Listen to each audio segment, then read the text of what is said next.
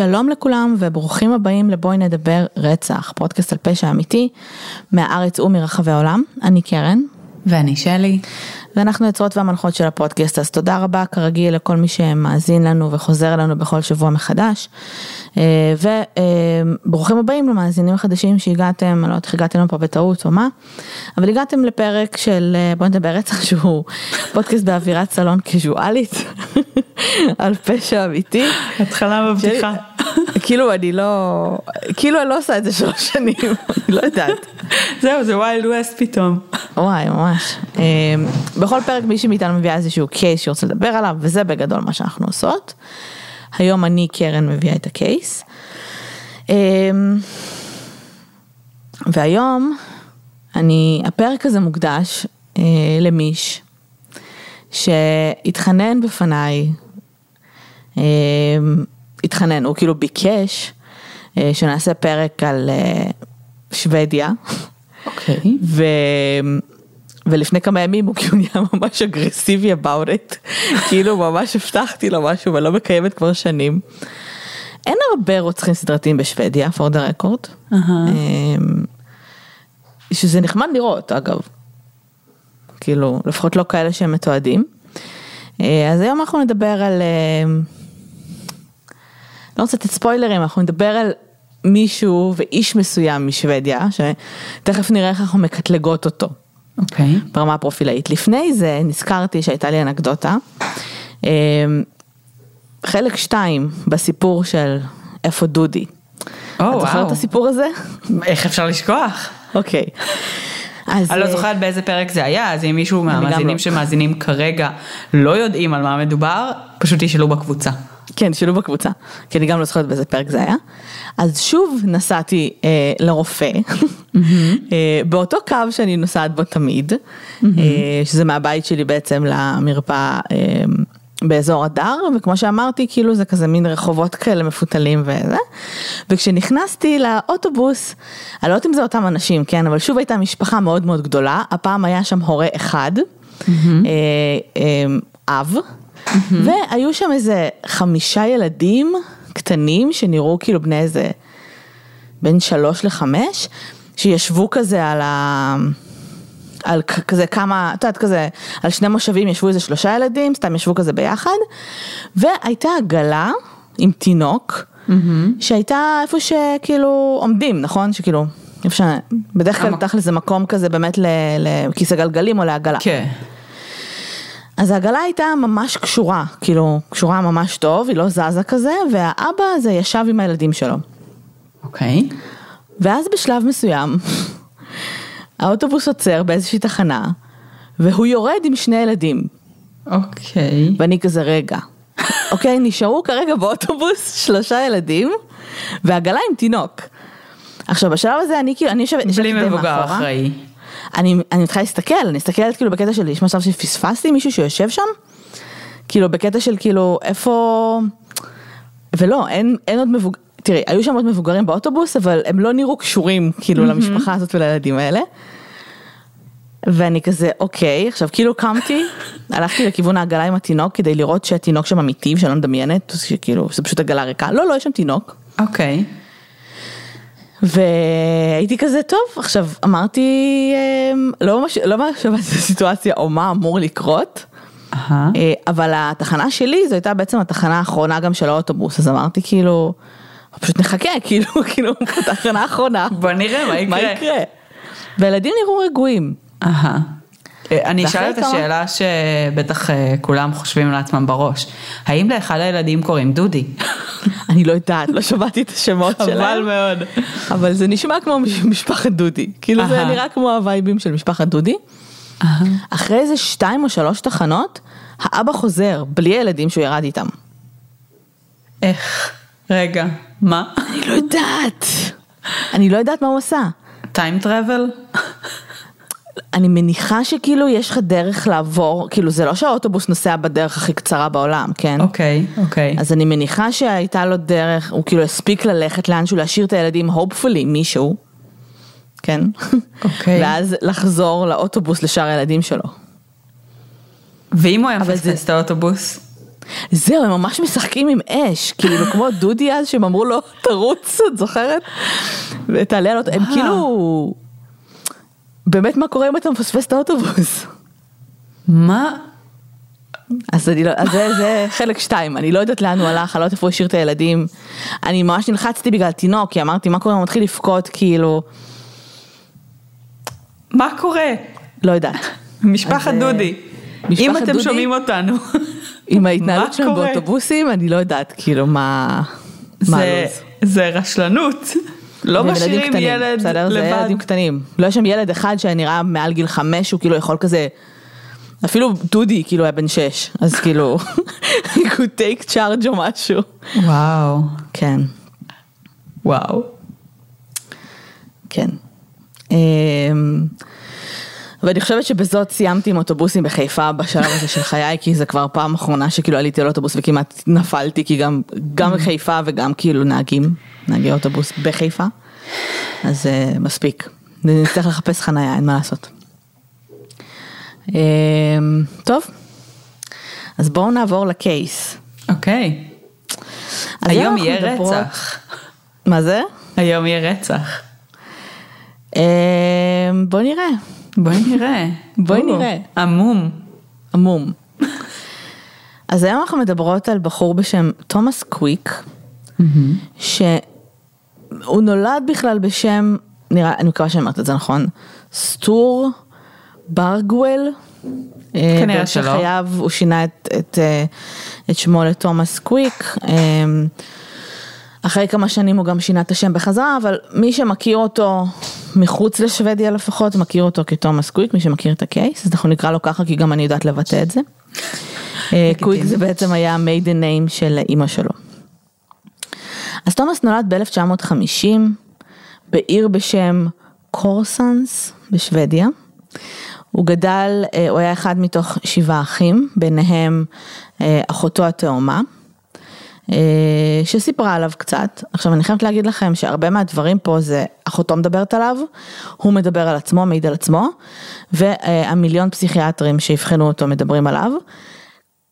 רוב המידע שלי זה Google Translate, כי אין שום דבר באנגלית, פלוס ריאיון איתו שניסיתי שמישהו תרגם לי, כי הכל בשוודית. אז אה, כאילו יש טיפה מידע באנגלית, אבל ממש ממש בקטנה. אה, אחותו תיארה אותו כילד אה, שמגיל מאוד מאוד צעיר התעניין מאוד בעולמות המשחק, אה, תיארה אותו גם כמניפולטיבי במידה, לפי מה שהיא אומרת לפחות. בגיל עשר לטענתו הוא התחיל להשתמש בסמים שהתחיל מכזה גז מזגנים וכל מיני כאלה ולאט לאט התפתח גם לסמים יותר אה, של גרון-אפ, סמים יותר קשים. תומאס היה ילד אה, בעייתי בלשון המעטה. אה, הוא חיפש את עצמו מאוד כילד אה, והפך ל... לאט לאט עם הזמן, כאילו כשהוא היה ילד, ילד, כאילו בשנות העשרה שלו, ליותר ויותר דתי. כמו שהוא טען שגם המשפחה שלו הייתה, והחליט שבעתיד הוא רוצה להיות כומר. אמ, זה לא באמת קרה, הוא בשלב מסוים כטינג'ר התחיל לעבוד באיזשהו בית חולים כעובד כללי כזה. הוא טען שכילד הוא עבר התעללות מינית בידי אביו, ושאימא שלו הייתה מאוד נוקשה בחינוך שלו. אמ, הוא סיפר שאח קטן שלו בשם סיימון, אה, שלא היה שום תיעוד לגביו אגב, נרצח ונקבר מול העיניים שלו על ידי ההורים שלו כשהוא ילד קטן. אוקיי. Okay. אמ, והוא אה, אומר שבגיל 14 בערך הוא מבין שהוא אה, הומוסקסואל, והידיעה הזאת הייתה מאוד בעייתית עבורו, כי ההורים שלו היו מאוד מאוד דתיים. אה, הוא תמיד דיבר על זה ש... הוא כאילו, זה מצחיק, הוא, הוא מעיד על עצמו, אבל שהוא היה ילד מאוד מאוד חכם, מאוד אינטליגנט, אה, שבית ספר היה קצת כזה, את יודעת, משעמם אותו ומלא בגירויים. Mm-hmm. אבל שהוא הרגיש שכאילו, אף אחד, לפחות באמת הסובייקטיבית שלו, שלא ממש לקחו אותו ברצינות, כאילו לא המורים ולא התלמידים ולא ההורים שלו, for that sake. ושהוא כן ידע שהוא בסוף רוצה להיות משהו מיוחד, אמ, ו, ויש לו הרבה מאוד יכולות מעבר למה ש... מין פוטנציאל מבוזבז נקרא לזה. או נרגיסיסט. נרקיסיסט, אבל תכלס, הוא כאילו מתאר את עצמו כילד, וזה קצת נשמע כמו ילד במשפחה של שבעה אחים, mm-hmm. שמאוד קשה לך גם ככה להיות אינדיבידואל, אני מניחה. כן. נכון? ולבלוט, שזה מעניין אגב, לא, לא נכנסתי לזה, אבל מעניין לראות מחקרים על זה. על כן. משפחות מאוד מאוד גדולות, כאילו, ואיך אתה, כאילו, התנהלות שהיא יותר קולקטיביסטית לעומת כאילו... אה, נכון. אני גם רוצה לסייג את האמירה שלי לגבי נרקיסיסט, שילדים הם נרקיסיסטים, וזה תקין, זאת אומרת, זה, זה בסדר. כן, הוא מדבר על עצמו שנים אחרי, כן? כן, אבל הוא מדבר על התפיסה שלו כילד, אז זה, כן. זה כאילו, זה הגיוני שהייתה לך תפיסה נרקיסיסטית כילד, זה כאילו, זה תקין.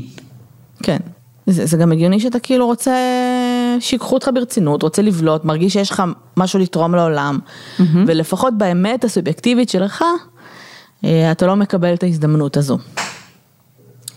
אז, אה, אז בעצם בזמן שהוא עובד בבית חולים הזה, אה, כי עובד כללי, בשלב הזה הוא בן 19, הוא נעצר אחרי שהוא אה, מואשם בתקיפה מינית של ארבעה נערים.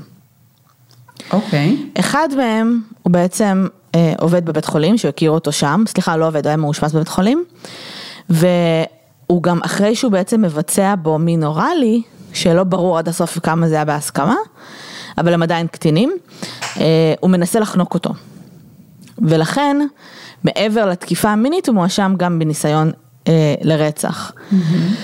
עכשיו, משהו ממש מעניין קורה בשנות ה-70 בשוודיה כנראה, כי הוא, אה, יש איזה 20, ב, סתם לא 20, אבל מספר אה, לא מועט של פסיכיאטרים אה, שמנסים לאבחן אותו.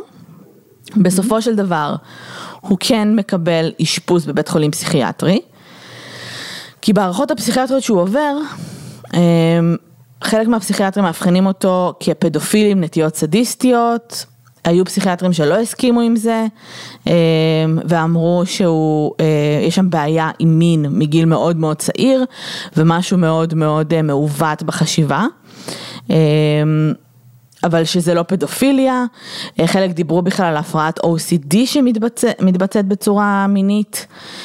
אז מבחינה אישיותית הוא גם אובחן כבעל הפרעת אישיות אנטי סוציאלית ומשהו שהוא אה, כאילו אישיות לא מגובשת ולא בשלה, שלא תואמת את הגיל הביולוגי שלו. אה, שזה קצת נשמע כמו מייקל ג'קסון כזה. אה, אני לא יודעת להגיד מה המקבילה של ההבחנה הזאת ב-DSM, כי, אה, כי אנחנו יודעים שבאירופה לא משתמשים ב-DSM, נכון? את זוכרת להגיד במה משתמשים? כן, אז באירופה בעצם משתמשים ב-ICD, mm-hmm. אני לא זוכרת באיזה גרסה הם היום, אבל אה, אה, בעצם זה המקבילה של ה-DSM, שזה ספר האבחנות, אה, ש-DSM זה מה שמשתמשים בו בארצות הברית, ICD זה מה שמשתמשים בו ב... באירופה ובעוד כל מיני נראה לי אזורים בעולם, אבל נגיד עדיין יש מדינות שמשתמשות. סוג של שניהם, זאת אומרת, בגלל שה-DSM מאוד מפורסם וגם נחשב הרבה פעמים כסוג של סטנדרט, mm-hmm. אז אה, הרבה פעמים עושים רפרנס אליו, למשל בישראל, עד כמה שאנחנו יודעות, יצא לנו לדבר ולארח כל מיני אנשים בפודקאסט שעדיין מדברים על הבחנות DSMיות, נכון. למרות שהם כנראה לא עובדים בהכרח לפי ההבחנות האלה בדיוק. אמ, אבל מגניב יהיה לדעת מה, מה, איך ההבחנות באמת ב-ICDA כאילו כן, אף פעם לא, לא, לא חשבנו על זה לעומק, האמת. נכון. אמ, אז שוב, זה כאילו ממקורות שוודים, אז אני לא באמת יודעת להגיד אם זה באמת, כאילו, ICD בכלל. מה ההבחנה בדיוק, אבל אה, בוא נגיד שזה לא ההבחנה היחידה שהוא קיבל במהלך חייו באופן כללי, כן, אז גם פה יש לך מספר פסיכיאטרים אמ, פורנזיים שלקחו את זה למקומות אחרים, יש שם בעיה במיניות, יש שם הפרעות אישיות, אבל הם לא יודעים לשים על זה את האצבע. Mm-hmm. בשנת 1974 בעודו באותו בית חולים פסיכיאטרי עדיין מאושפז, הוא דוקר בן אדם, אה, אחד, okay. אוקיי. אחד מאושפז אחר, והוא טוען שהוא עשה את זה בהשפעת האלכוהול. אה, בגלל שהוא עדיין באשפוז, בתוך ה... בסיטואציה של האשפוז עדיין, אז אין נגדו איזשהו כתב אישום. לא הצלחתי להבין עד הסוף, אבל מסתבר ש... כי הוא, הוא כרגע אה, עדיין בטיפול ובאיזשהו מאסר, אז אין נגדו כתב אישום. אה, ובשלב מסוים אה, הוא משתחרר מהכלא, מהכלא, מהבית חולים הפסיכיאטרי. הוא משתחרר, הוא ממשיך לחיות את חייו, והוא חוזר לבית חולים ב-1990, אחרי שהוא מורשע בעצם בשוד מזוין, יחד עם איזשהו שותף בן 16, שמסתבר שבזמן שתומאס אה, מחזיק משפחה כבני ערובה בערך. את אה, כאילו נייף פוינט, הבחור, השותף שלו, לוקח את, את אב המשפחה לבנק ומכריח אותו להוציא כספים מאוד מאוד גדולים.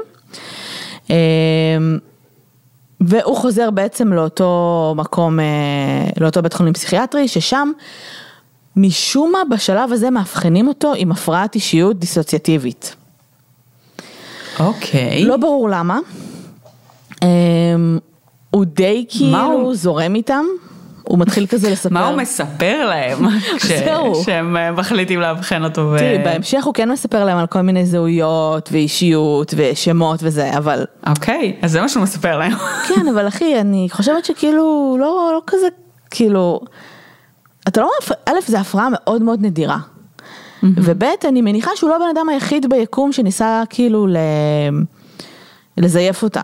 אז אני מניחה כן. שאתה אמור, כאילו יש קריטריונים, זה צריך לעבור כאילו, לא משנה. תראי, הוא...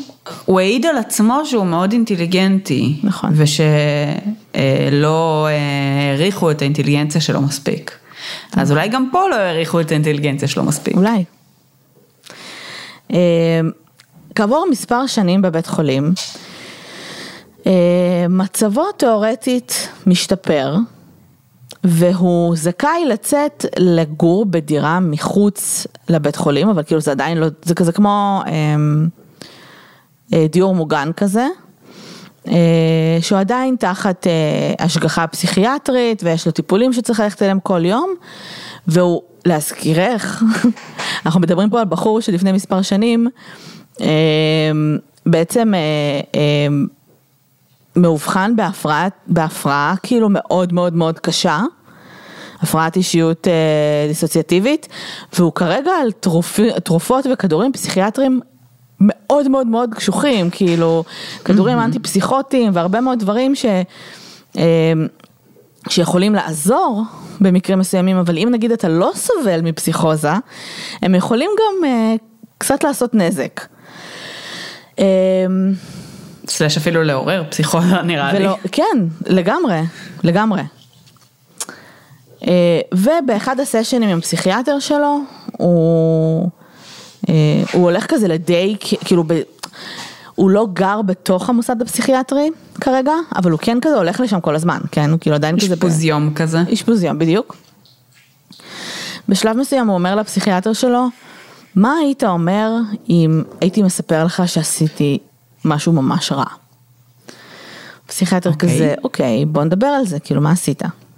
בשלב הזה, הוא מתחיל לדבר אה, ולספר ולהודות בפחות או יותר 30 רציחות שהוא ביצע בין השנים 1964 ועד mm-hmm. 1993, 64 mm-hmm. היה בן 14, מאוד מאוד מוקדם. Mm-hmm. ובשלב הזה הוא באמת מתחיל גם להכיר לפסיכיאטר שלו את כל הזהויות החדשות שנוצרו אצלו, אה, ולמה בעצם, אה, אה, למה הוא עשה את הדברים. עכשיו, בשלב הזה זה עשה הדליינס מטורפים בשוודיה, אוקיי? כמובן שהמשטרה התערבה, החזירו אותו לאשפוז, המשטרה יושבת איתו עכשיו במשך ימים ארוכים וחוקרת אותו. רוב הקייסים שהוא מדבר עליהם זה קייסים פתוחים. זה עשה כותרות מטורפות בשוודיה, חלק היו קייסים סגורים אגב. אמ, אופס. וזה קייסים מטורפים, אנחנו מדברים פה על ילדים, על אה, אה, מבוגרים, על נשים, על גברים, על אה, פגיעה מינית, על רצח, עם מגו... במגוון צורות ובמגוון דרכים, זאת אומרת אין לך כאילו, אין לך איזה, איזה פטרן, קניבליזם. אמ, הוא מפרט נורא נורא, כאילו הוא מדבר על מישהו שהוא קרק לו את הראש וזרק את הראש לרצפה והתחיל לשחק איתו כדורגל. וזה קצת מוזר. אה, never say never, וידענו דברים מעולם, אבל אנחנו יודעים שזה בדרך כלל, הכאוטיות הזאת פחות מאפיינת רוצחים סדרתיים. נכון? אנחנו יודעים שבדרך כלל יש ויקטימולוגיה, לפחות מין מועדף, אה, בדרך כלל יש גם אמו מועדף. בדרך כלל. נכון, זה מאוד נדיר, אבל כבר זה יכול ראינו, לקרות. ראינו כבר מצבים של כאלה שלא בחלו ב... The Night Stalker דבר. נגיד, נכון? כאילו, סבבה. אה, אבל זה סופר רנדומלי, באמת, כאילו כל מה שקורה שם מאוד מאוד רנדומלי וכל דבר שהוא מספר הוא יותר מזוויע, כאילו מאוד מאוד מזוויע. אה, והוא קיבל המון המון שעות באמת עם המשטרה והוא מספר להם דברים. אה, בזמן הרעיונות, שזה בעצם בין השנים אה, 2003 עד 2005, הוא עדיין כמובן מאושפז, אבל בואי נגיד שהתנאים שהוא היה תחתיהם, אני בטוחה שבתי, שבתי אה, אשפוז אה, בשוודיה באופן כללי הם לא, זה לא ארצות הברית ולא ישראל וזה תנאים אנושיים, אבל אה, התנאים שלו נהיים ממש ממש ממש טובים. מה זה ממש ממש טובים? הוא מקבל אה, אוכל ממסעדות. מזמינים עבורו אוכל, הוא מקבל נגן. DVD, אמ, גישה לספרייה, אה, טלוויזיה, והוא מסתובב המון זמן בספרייה וקורא המון. בין השאר הוא קורא את הספר סייקו, עכשיו תסבירי לי למה בספרייה בבית חולים פסיכיאטרי יש את הספר סייקו, לא יכולה להסביר את זה. זו שאלה מצוינת, אבל כאילו אוקיי. אמ, והוא נורא, אני לא חושבת, אני חושבת שסיפרתי את זה מתישהו.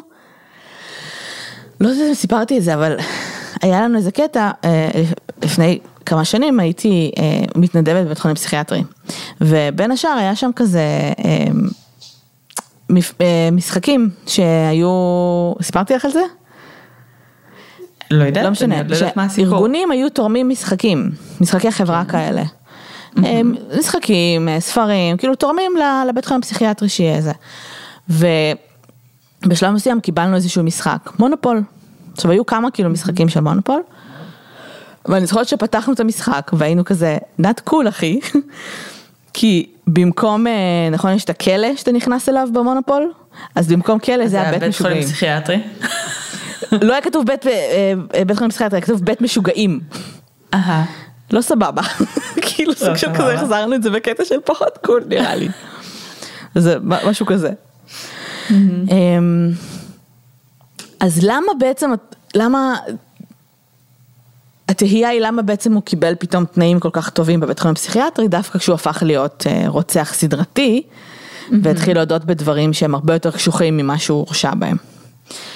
אז אה, נראה שפרט להצהרות שלו, שברובן היו מאוד לא מדויקות, עם אפס פרטים מוכמנים, לא היו שום ראיות שקשרו אותו לשום רצח, אה, להפך, היו ראיות כאילו נוג- נוגדות אה, DNA של אנשים אחרים שנמצאו בזירה. אה, הוא לא ידע, באחד הרציחות הוא דיבר על איזשהו אה, נשק, שהוא פשוט לא הצליח להבין באיזה נשק הבן אדם הזה נרצח, הוא היה צריך לנחש איזה חמש-שש פעמים. המון המון leading questions של המשטרה, המון המון פרטים שהוא קיבל מהם. אבל המשטרה בשוודיה התחילה לסגור תיקים כמו, את יודעת, כמו גרעינים. כי אפשר. יפ. אה, בשלב מסוים אגב, מאוחר יותר, חלק מהאנשים שהוא טען שהוא רצח, שכאילו היו מיסינג, חזרו לחיים, פשוט מצאו אותם. אופסי. כן. בסופו של דבר אבל, הוא הורשע בשמונה רציחות. על- וגם ההרשעות האלה באמת באמת היו על סמך הצהרות שלו בלבד, כאילו אפס ראיות פורנזיות והיה שם ממש ממש כאילו משהו מטומטם לגמרי. אוקיי. אז אה, מה קרה ולמה הוא הודה באותו רגע? אז הפסיכיאטרים טענו, אלה שטיפלו בו, שהוא אה, עבר איזשהו תהליך איתם של אה, הוצאה של זיכרונות מודחקים, כי הוא פשוט הדחיק את העובדה שהוא רצח 30 אנשים, ואז הוא ברור. החליט בעצם לדבר על זה, אה, ובמקרה גילה על עצמו שהוא רוצח סדרתי. אה, אז בגדול, אחרי שהוא הורשע ואחרי שתקשורת כבר כאילו... אני רק רוצה להגיד, שבדרך כלל כשאנחנו מדחיקים זיכרונות, כן. אלה זיכרונות טראומטיים. גם לרצוח מישהו זה טראומטי.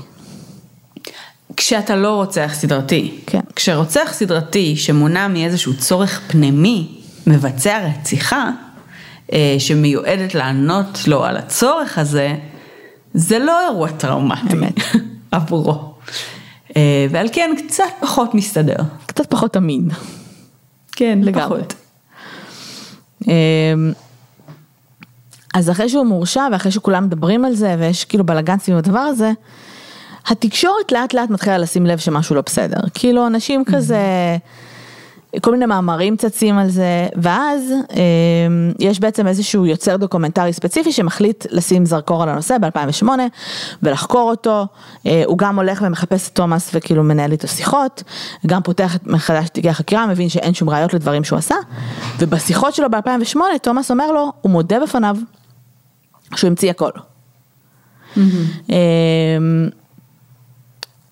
ואותו יוצר כאילו מפרסם ספר, תקשיב מה זה חזקים בספרים, הוא פרסם ספר, אה, סוג של אה, The Making of Serial Killer. אה, רגע, יש לי שאלה. נו, האם הספר הזה זמין בספרייה זה הפסיכיה של הזה, של הבית חולים הפסיכיאטרי? אני לא יודעת. האם הם יכולים להשאיל את הספר? תשמעי, יכול להיות, יכול מאוד להיות, זה נשמע כאילו שוודיה כזה נורא בקטע של... אה, לגמרי. כאילו חצי מה- מהאנשים פה כתבו ספרים, אז הדוד הזה כותב ספר, העורך דין של אה, תומאס כותב ספר, אחד האחים שלו כותב ספר, עושים עליו מלא כסף, ברור. קיצר. ברור. אמ, ובאמת באמת אחרי שמופעל לחץ מאוד מאוד גדול על הממשלה, שוודיה ממנה בעצם איזשהו כוח מיוחד ב-2013 שיפתח בחקירה מחודשת של הקייס הזה של תומאס, לבדוק מה קרה שם. איזה 20 אלף אנשים כאילו מפוטרים, יש כאילו מלא מלא, מגלים שהיו מלא מלא כשלים בכל התהליך. אה, ובסופו של דבר החקירה, בסופה של החקירה המחודשת נמצא שהוא, שהיו כשלים גם במערכת המשפט וגם במערכת המש, המשטרתית והוא משוחרר, בסדר? הוא נמצא זכאי בכל האישומים מעבר ל... מזכירה לך שהיה גם שוד אוקיי. מזוין וזה, כל הדברים האלה אכן קרו, אבל כל השלושים פלוס אנשים, או שמונה אנשים לפחות שהוא הורשע ברצח שלהם, הוא מזוכה, והוא יוצא ב-2013. מאז הוא מתראיין מלא בכל מקום בערך, הוא גם כתב ספר, בסדר? אוקיי. אה, אוטוביוגרפי כזה, על החיים שלו. אה, יש מלא מלא מלא אה, רעיונות איתו, כולם בפאקינג שוודית.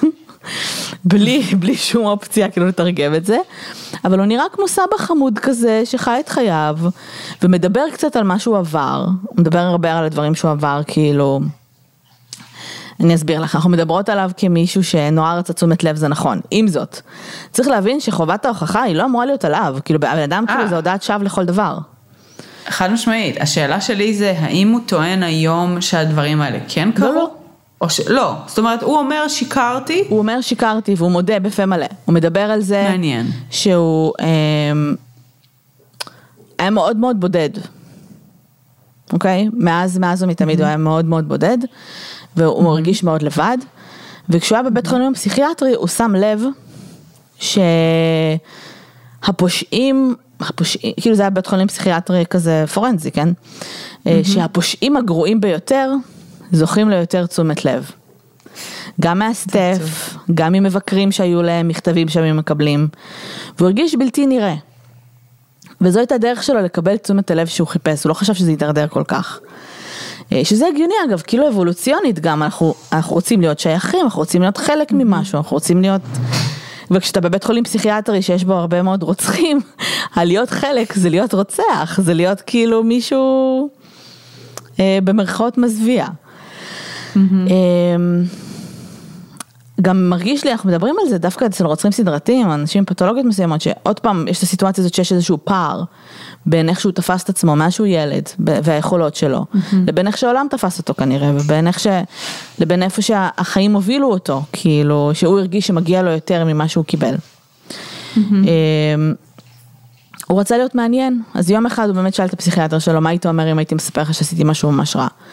והוא אמר שכשהוא ראה את התגובה של הפסיכיאטר, הפסיכיאטר כאילו light up, את יודעת, כזה, פתאום הוא התעניין בו.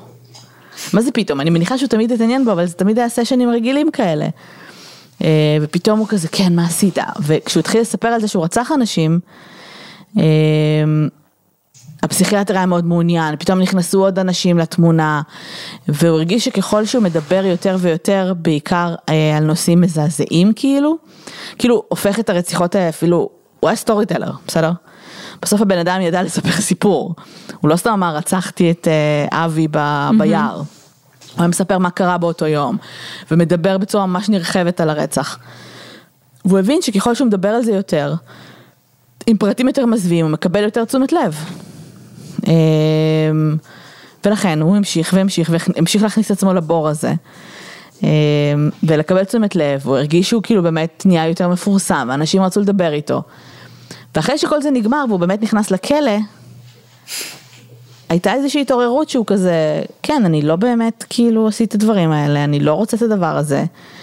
המשטרה בשוודיה קיבלה המון המון המון ביקורת על העובדה שגם מדובר בבן אדם שהיה תחת כדורים פסיכיאטריים מאוד מאוד מאוד מאוד מאוד קשים, שנים, אה, ולא ברור כמה היה צריך לקחת ברצינות ההודעות שלו באופן כללי. מעבר לזה, שהיו שם חורים גדולים מאוד בעלילה, כן? זה לא שכאילו היו שם באמת פרטים מוכמנים ודברים שהוא ידע. אה, כן, לצורך העניין, ברגע שאתם רואים ש... אפילו אחד, ושלא נדבר על כמה, כן. אבל על מקרים שבהם יש לכם קייסים שהם פתורים, עם הוכחות אה, על סמך ראיות ו-DNA וראיות פורנזיות נוספות, וכאילו משהו שהוא מאוד מאוד מגובה, אז איך אתם יכולים בכלל לסמוך על ההודעה שלו לגבי מקרים אחרים? בדיוק, אבל זה נשמע כאילו, לא רק שהם... זה מאוד עצוב. כן, הם דחקו, דחפו אותו, דחקו בו כאילו לדבר ולספר, הכניסו לו הרבה מילים לפה, איכשהו הרשיעו אותו גם. אמ, ובסופו של דבר, כאילו, אני חושבת שבנו על זה שכאילו אף אחד לא יחקור את זה לעומק, כי כאילו, זה לא שהוא בן אדם רנדומלי מהרחוב שהפילו עליו פשעים, הוא גם ככה כבר פושע, הוא לא רוצח. בסדר? הוא תוקף מינית נערים, יש שם ניסיון לרצח, יש שם שוד מזוין, יש שם, הוא בסוף בן אדם כאילו פושע, את יודעת, הוא היה בכלא. אבל הוא לא רוצח, אז כאילו, ועכשיו הוא כאילו באמת מדבר המון ונמצא בהמון המון רעיונות, והקהילה בשוודיה כאילו מחבקת אותו, כי זה בגדול כאילו הודעת שווא לכל דבר, והוא נחשב כמי שכאילו ישב אה, אה, בכלא על סמך כלום, על סמך איזושהי רשלנות במקרה הטוב, או אה, פעילות מאוד מאוד מושחתת במקרה הרע. וזהו, ונראה לי כאילו, יש המון המון, אה, אה, בהמשך הוא גם כמובן, היו גם פסיכיאטרים שטענו שהוא bipolar, אה, ושכל ההבחנות, bipolar נראה לי זה פשוט נהיה מגניב להיות bipolar. כן. כולם כאילו בייפולרים עכשיו. אבל כאילו הרבה מאוד הבחנות כזה שרצו עם השנים, שזה גם היה מעניין אגב, כי זה נשמע שהוא כל הזמן שיחק לתוך הידיים של אנשים, ולא היה לו הבחנה אחת כאילו שהייתה... אוקיי, הבחנה שכולם מסכימים עליה, וזה, הוא כל הזמן מובחן במלא מלא דברים, הוא היה מין זיקית כזאת. ואני באמת באמת חושבת שהוא כן בחור שהוא מניפולטיבי, והוא יודע לשחק את המשחק, אה, והוא יודע קצת לעבוד על אנשים ועם אנשים. אה, מצד שני הוא קצת מסכן, כן, כי כאילו, גם הוא מסכן, גם האנשים ש... שבסוף איבדו את הקרובים אליהם וחשבו שהקייסים שלהם נסגרו מסכנים. אז כן. זה בעצם הסיפור על הרוצח הסדרתי שלא היה בשוודיה. הבנתי. אה, כן. כן, טוב, אה, רק שוודיה, באמת.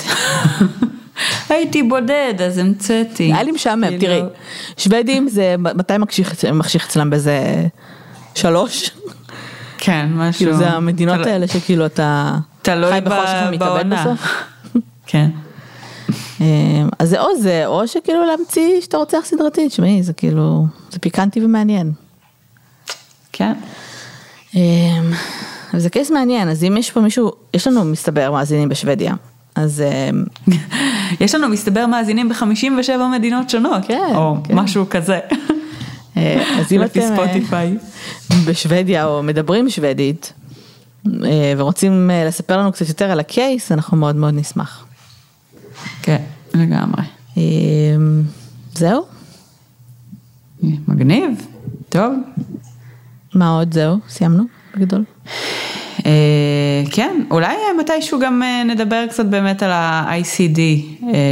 זהו, אני חושבת שצריך לעשות את זה. קצת על ההבחנות שם. זה, זה מעניין, זה, זה מפתיע אותי קצת, אולי בעצם כן דיברנו על זה בטוח מתישהו דיברנו על בעבר, זה מתישהו, אבל...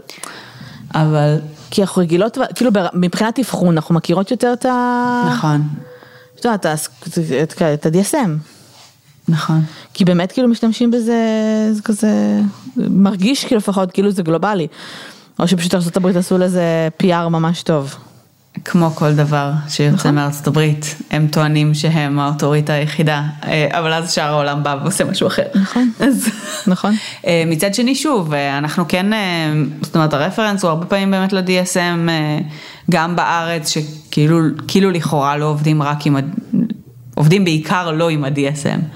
אז אני כן מניחה שיש שם באמת הרבה דברים שהם פשוט מדויקים ונוחים לאנשי מקצוע, אבל נכון. אני ממש לא מכירה מספיק את השני. ואגב, אם אתם אנשי מקצוע באמת בישראל, ספרו לנו, כאילו, באבחון, מה אתם עושים. לא שאלנו את זה את יואל פעם, שאלנו אותו. הוא הוא גם דיבר על ICT. כן, נראה לי שגם ספיר אה, דיברה על זה אבל קצת. עדיין, איכשהו, גם אם אתה פסיכולוג, כאילו, קרימינולוג בארץ, ואתה כאילו מאבחן, אז עדיין, כאילו, אתה, אתה אין מצב שאתה לא נוגע ב-DSM. Mm, לדעתי אין, אין מצב לא כזה. אז ספרו לנו, קיצר. כן, אה, תגידו לנו אם אנחנו- צודקות או לא. כן, אה, בסדר. אז אה, תודה לכם. שהאזנתם, כרגיל.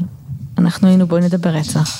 אנחנו נמצאות בפייסבוק, גם בעמוד שלנו וגם- בקבוצה, באינסטגרם, בטוויטר, בפטריון. אנחנו נאחל לכם שבוע טוב, חורפים ונעים. תשמרו על עצמכם בכבישים, תשמרו על עצמכם בכלל. וזהו, תודה שהאזנתם, ביי לכולם. ביי יוש.